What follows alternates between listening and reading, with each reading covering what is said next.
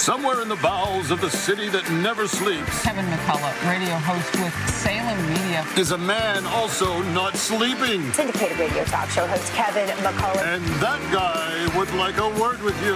Many of you know him from as Nostradamus. Of course that Kevin show is going to be great. The only thing that could be greater, of course, would be that Donald show. But we don't have that, so we have that Kevin show. Featuring the music of Dick Tunney and the Dream in Color Orchestra.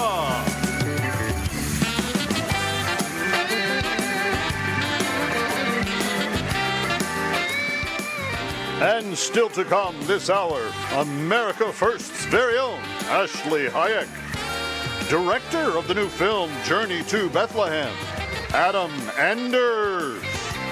Also from Journey to Bethlehem, Stephen Curtis Chapman, and We the Kingdom in the Spotlight.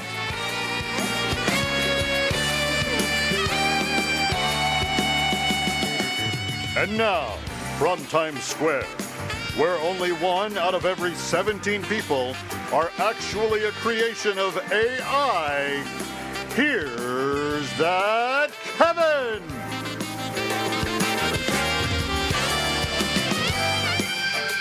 I don't know about that, Dave. I'm not sure that one out of every seventeen people in uh, Times Square is actually a creation of A I. But I have said for a long time that the robots were going to kill us all. We got some proof of that this week. Did you see that story? Gruesome, gruesome way to die. A robot thought a man was a box and decided to just crush him. Uh, the robot, the man's like pleading for his life. Please, no, I'm not a box. Please don't treat me like a box. I, I promise, I, I, I'm not a box. I don't have any. And the robot's like, you must die. We don't care. Telling you, you got to be aware of this A I stuff, man. They're, they're coming for us. They're going to knife us in our sleep. They're going to shoot us on the subway. Uh, there will be no peace to be found once the robots finally get the power that they're all seeking, and you know that they're seeking it. You've seen your toaster looking back at you. Would you like burned toast? No, you, you know that that's you know that that's going down. Anyway, got to get to the news. Let's go.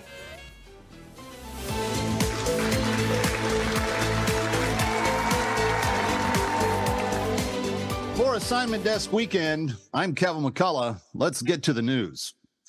President Biden joked this week upon seeing an elderly person stumble at one of his gatherings. The president, who never misses the chance to make every issue he can about himself, cracked to the media, hey, at least it wasn't me. Assignment Desk Weekend would like to point out that the crack was horrible for a variety of terrifying reasons. Number one, it reminds us that Scranton Joe hasn't been Scranton Joe for a long time. In fact, it's more like Stairway Sally. It also reminds us that all too often, the president seems to find things funny regardless of their actual inherent comedic value. And number three, some poor person fell down. A leading G O P congresswoman has filed a complaint regarding the judge in former President Trump's civil case, citing a host of documented strange behaviors by the judge. The complaint asks that that judge be removed from the case. Notably left out from the complaint, looking as he does in this photo, like a psychotic pedophile. Experts are now advising that people who own two dollar bills may find out shortly that the currency is worth well more than that. Bills predating nineteen seventeen are going for as high as five thousand dollars on current currency markets. Assignment Desk Weekend would like to politely request, though, that as fascinating as all that is, wouldn't it be of more value to actually have the bills that we actually use in our actual bank accounts be worth the actual money that is actually represented on them? The Air Force is raising the age limits of potential new recruits. The force, facing a severe enlistment crisis, hopes the rule change will be of some help. Perhaps it will. Assignment Desk Weekend can barely understand the mandate for the Air Force to begin with. Go Navy. So why not let gray hairs join? In fact, I hear that the actor Alec Baldwin is looking for his next adventure. A New York City man who saved a woman's life by firing a warning shot when he saw a criminal assaulting the woman in an underground subway has been arrested. Now, unlawful discharge of a firearm is a serious offense, especially considering it saved the woman's life. Meanwhile, the man who assaulted her is still running around scot-free. Speaking of N Y C criminals, the state attorney general, Letitia James, has come under fire for bizarre, bizarre appearances at the New York courtroom where former President Trump's trial is being held. Awkward smiles, as in this photo, imitations of hey, hey, hey, and colorful wardrobe selections have been in abundance in her daily appearance. Assignment Desk Weekend, though, believes she has committed a criminal offense and she should be put on trial, mostly for her horrible ability to not be able to do Taylor Swift heart hands. For Assignment Desk Weekend, I'm Kevin McCullough.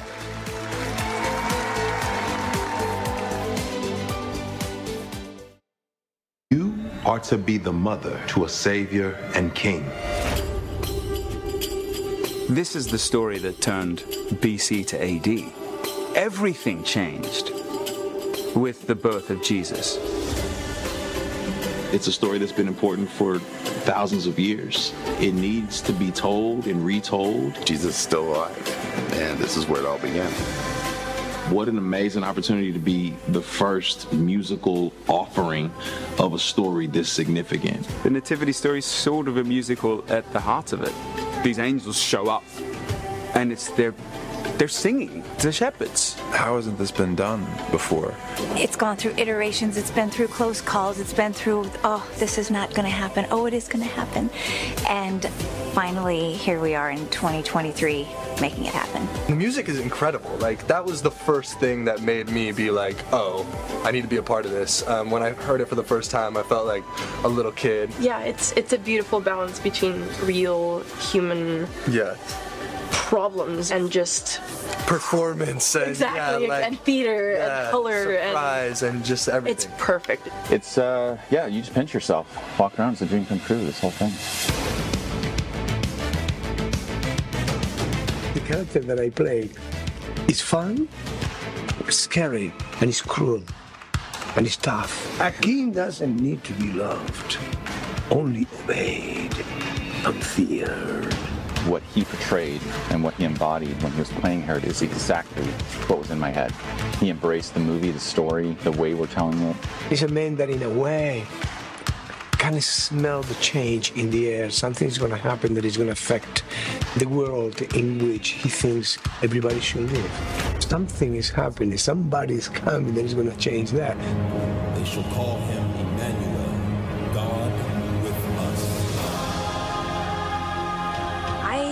Personally hope that people can take away the joy of the story. The joy and the hope that is revealed to Mary and ultimately to the world. From the very beginning, Adam wanted to tell a story about the fact that God has bigger plans for us than even we have for ourselves. I hope that at the end of the fun and the music, that they are reminded of that truth. We're so used to this story being told in a very simple way, but when you really think about the cultural context of the time, it just makes no sense that God would enter the world through a newborn baby, let alone have that baby be born in a barn. Looking down upon this brand new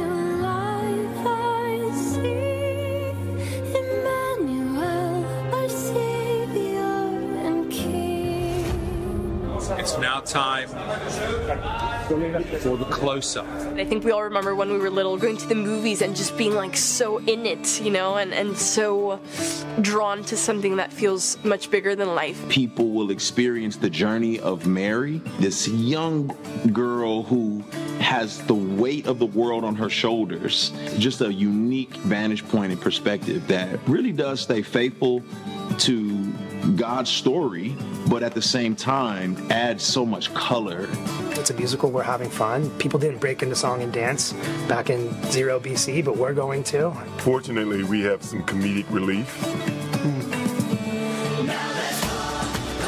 We're telling an important story with eternal value, but we're having a lot of fun doing it with this music and dance that I think kind of pierces through defenses uh, in hearing the story and opens hearts and minds up to to hear it fully. It's going to surprise people. People is going to laugh. It's going to have a great time. It's going to get emotional.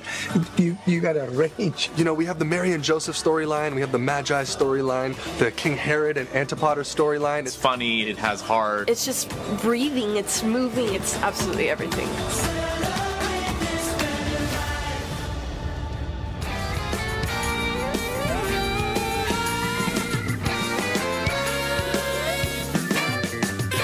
Ready or not, he'll be right back. That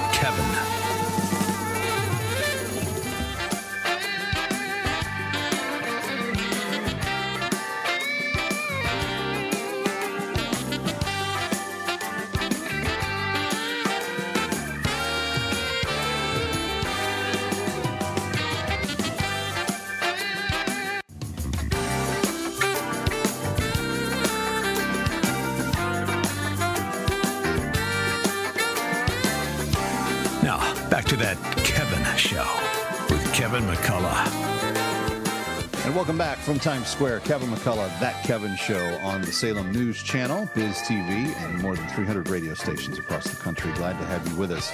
My next guest is no stranger to That Kevin Show. She has been, already been with us uh, once this year in the debut year of the uh, brand new entity. She's the executive director of America First Works. Uh, she has been for some fifteen years in the uh, political and nonprofit consulting arena, and she has just authored her brand new book called Beat the Elites. Ladies and gentlemen, please welcome Ashley Hayek.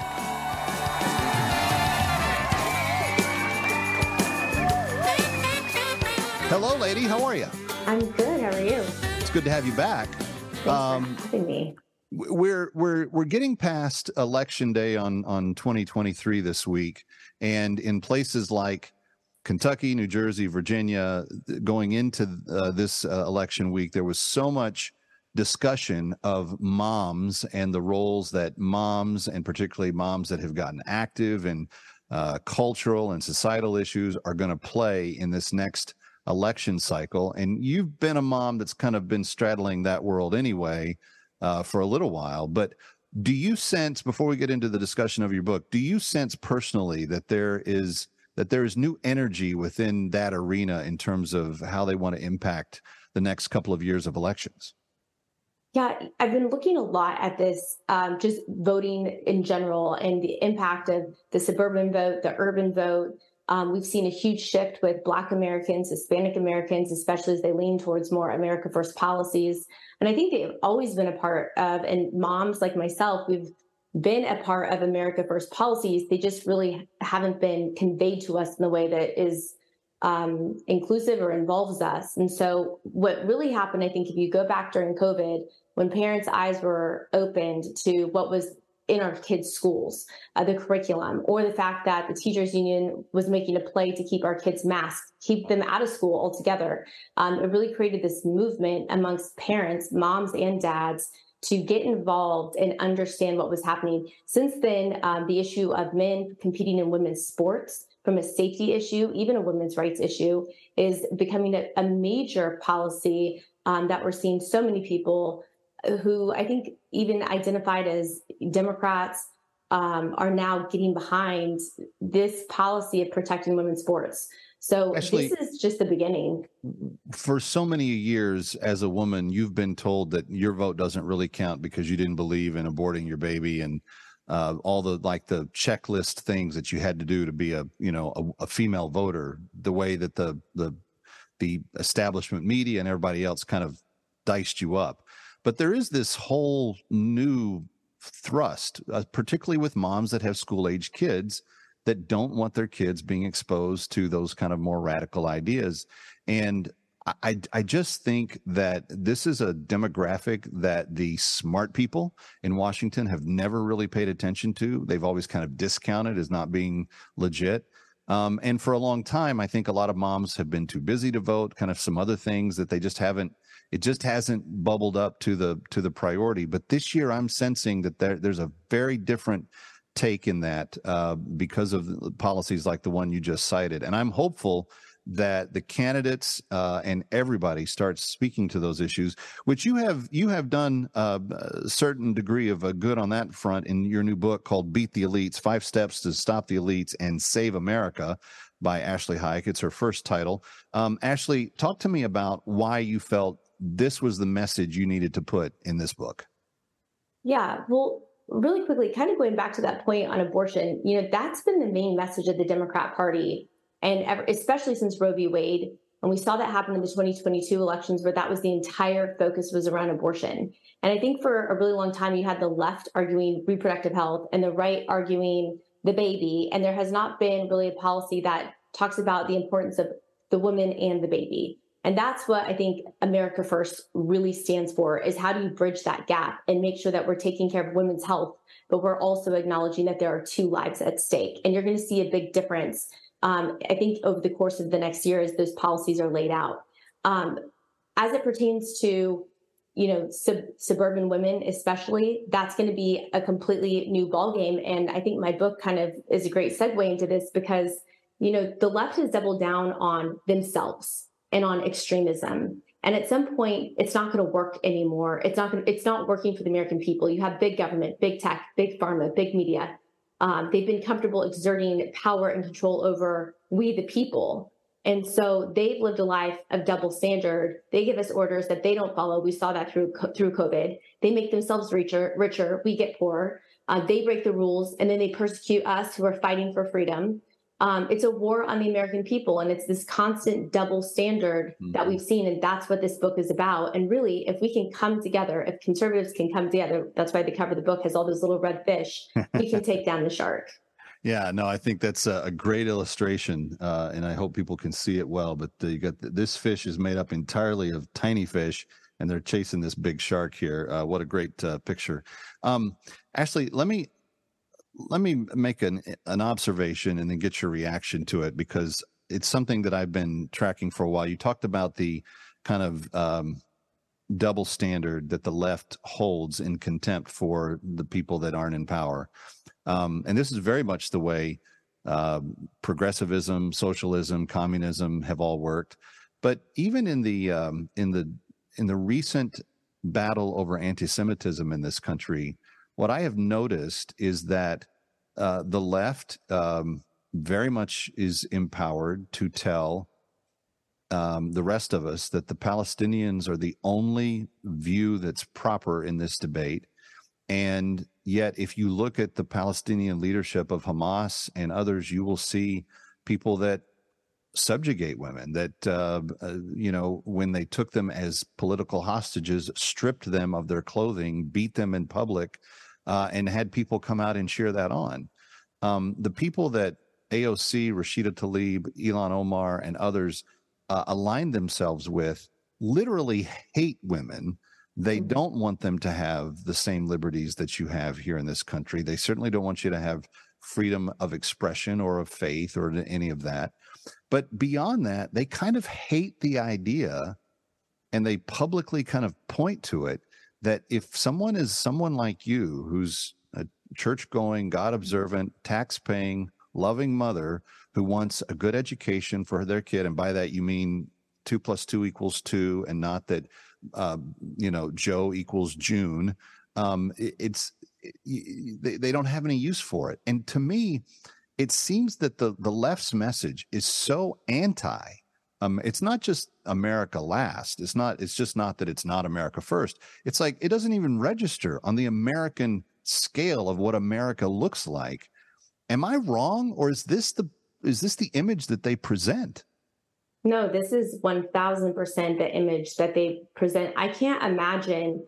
Um, When you look at the, the college students on these campus who are tormenting other Jewish American students, it's mind-blowing to me that that would even remotely be tolerated. And the fact that it's not only tolerated, but it's celebrated is disgusting. She's Ashley Hayek. Here's the book, Beat the Elites, uh, Five Steps to uh, Stop the Elites and Save America. Ashley Hayek, you want to get this at your local bookseller or off of Amazon dot com. We're coming right back. Don't go away. Ready or not, we'll be right back.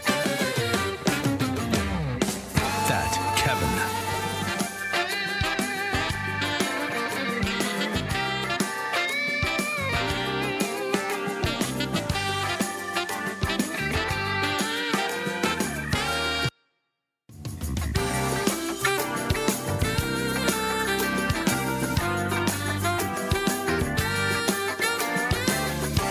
Now, back to That Kevin Show with Kevin McCullough.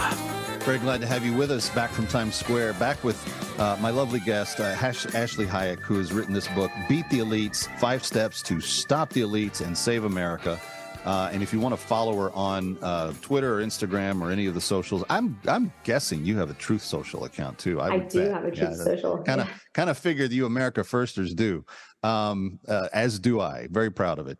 Um, Ashley, you, you have five steps in here. Um How did you come to the decision of which steps to include? Because I'm sure that there were more that you could have put in there, but why these five?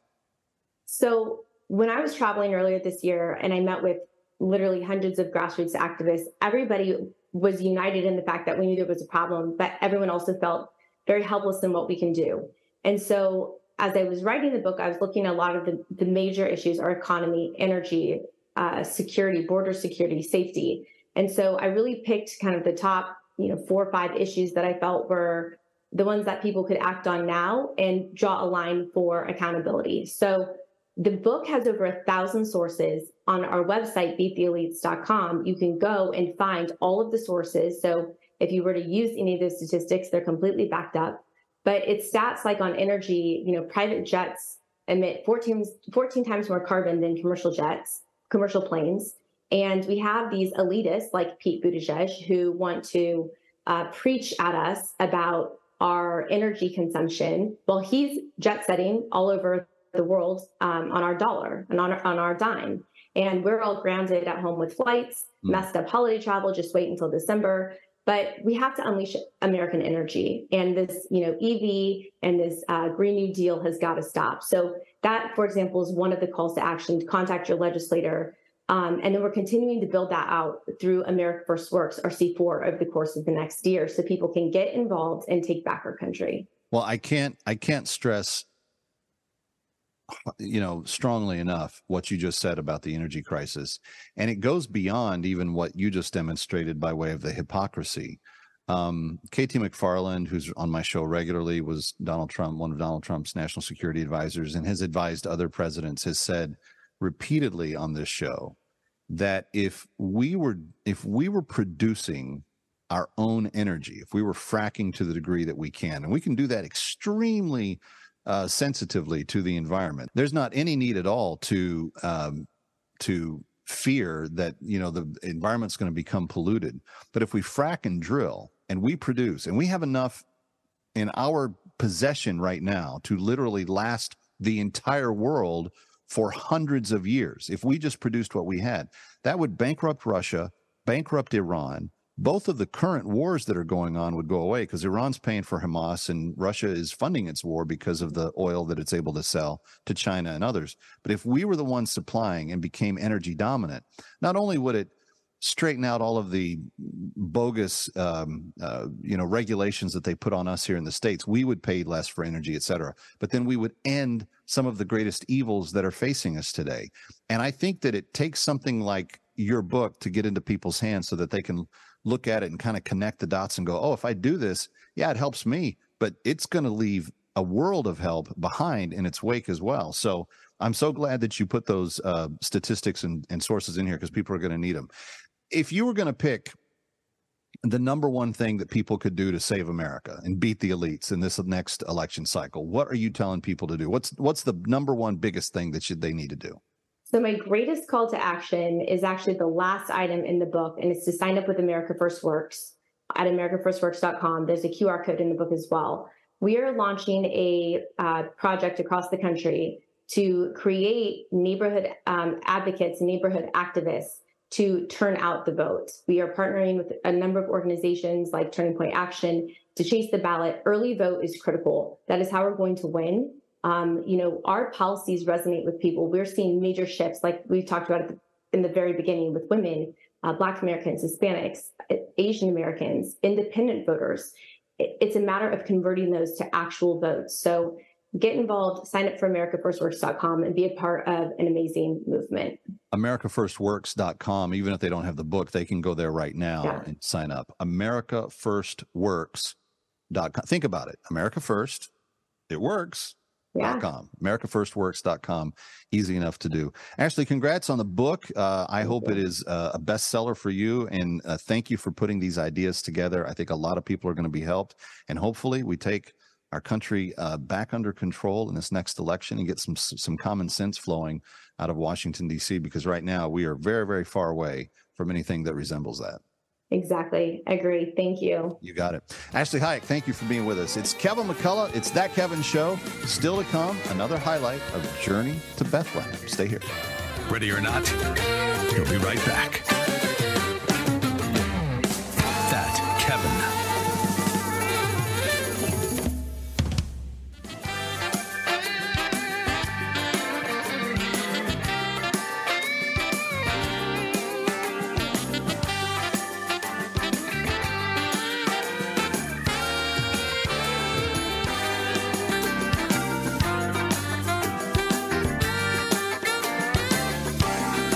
Back to That Kevin Show with Kevin McCullough. All right, ladies and gentlemen, my next guest is someone I've very much looked forward to speaking with, because ever since November the third, when the cast recording came out of his newest project, uh, my eight-year-old and ten-year-old had been uh, imitating Herod uh, and Joseph and Mary and everybody else associated with the uh, birth of Christ. His new project is Journey to Bethlehem.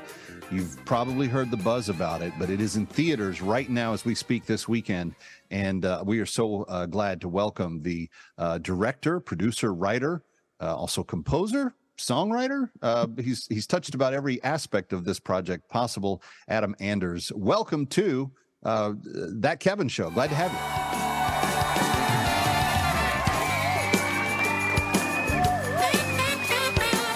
you. Awesome to be here, Kevin. Thanks for having me.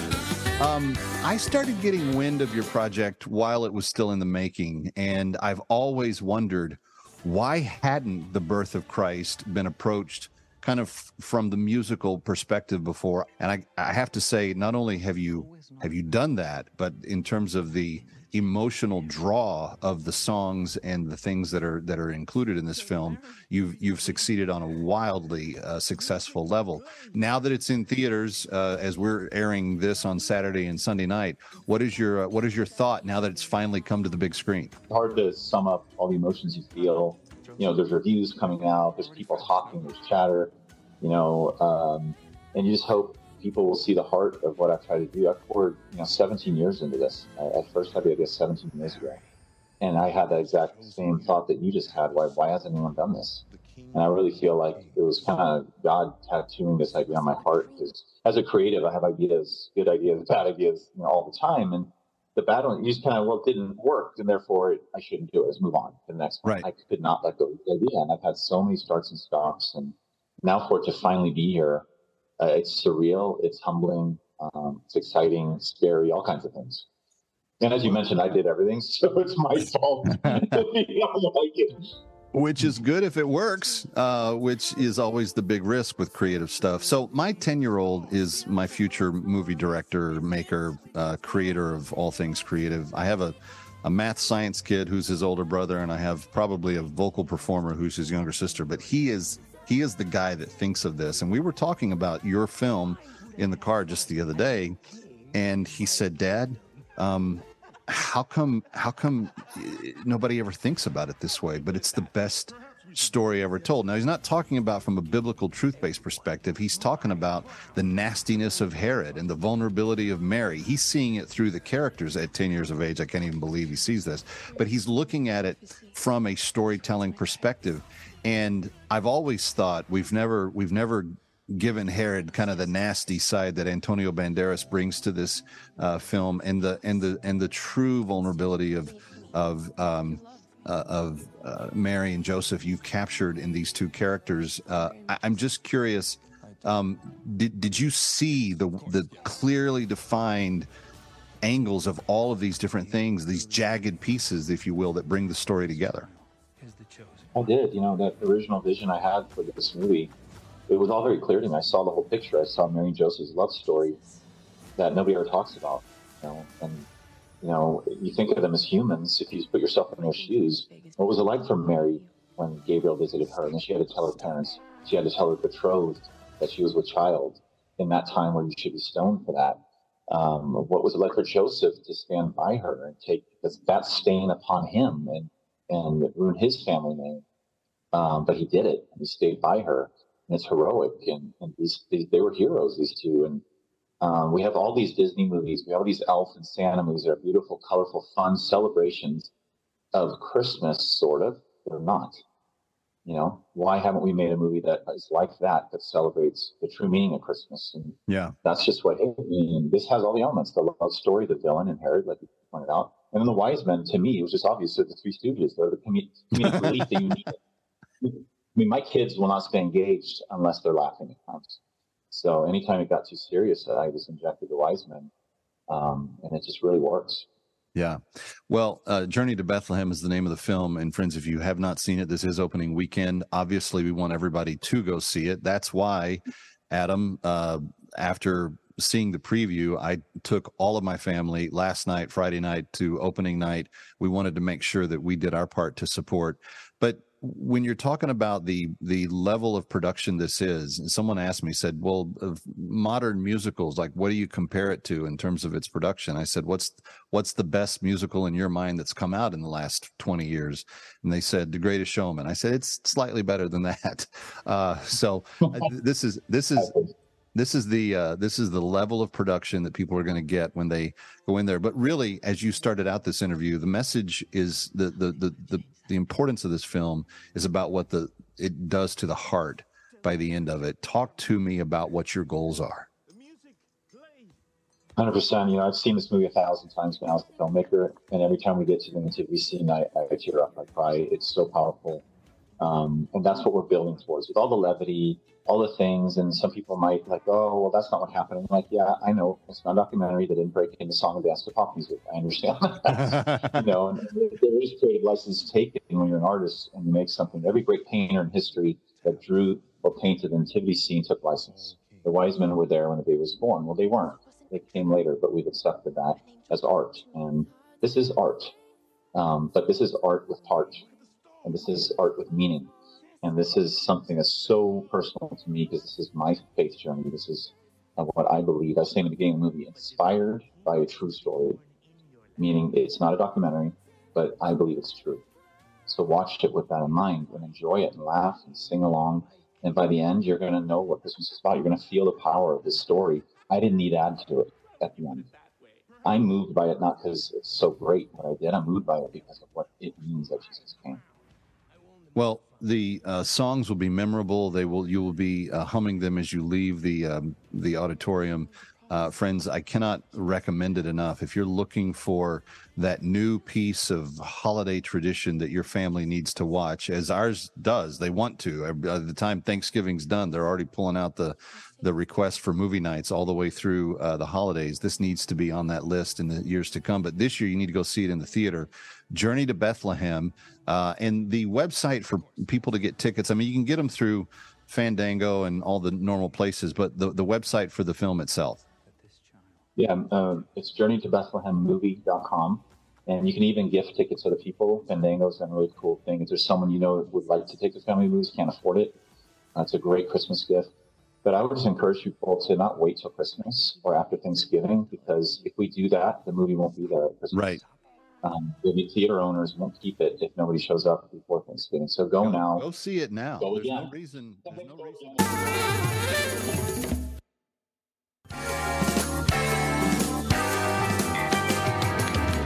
Serving it up with a no-drink minimum.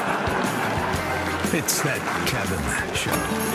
Taking a return journey to Bethlehem tonight. Here's Stephen Curtis Chapman and We the Kingdom. Star could shine so bright. I never saw the sky so full of light. I never felt my heart could ever be like this, so wild and so free. I know a miracle's happening.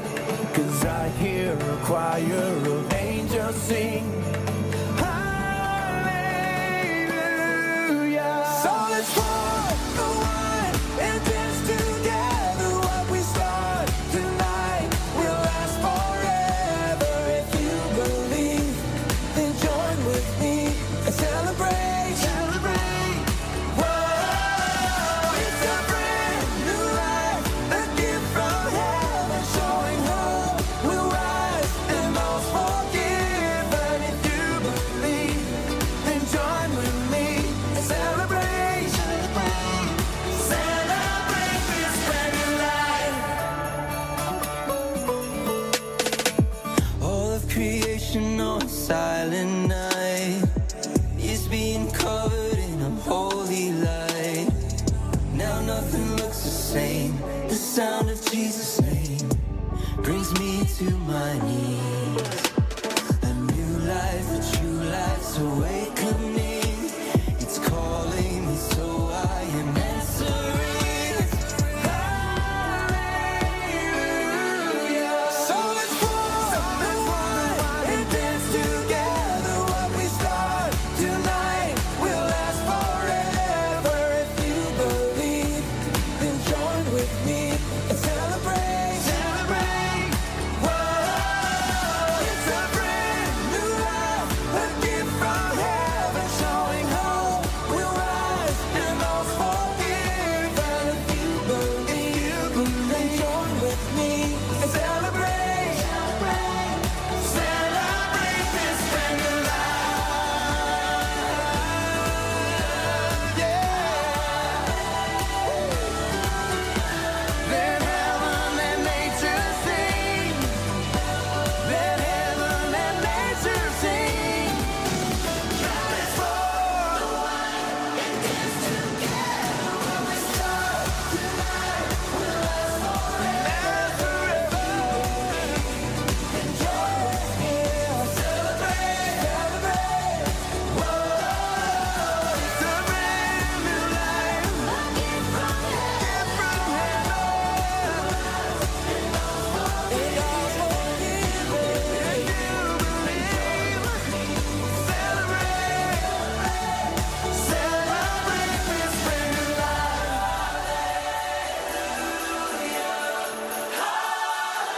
brand new life.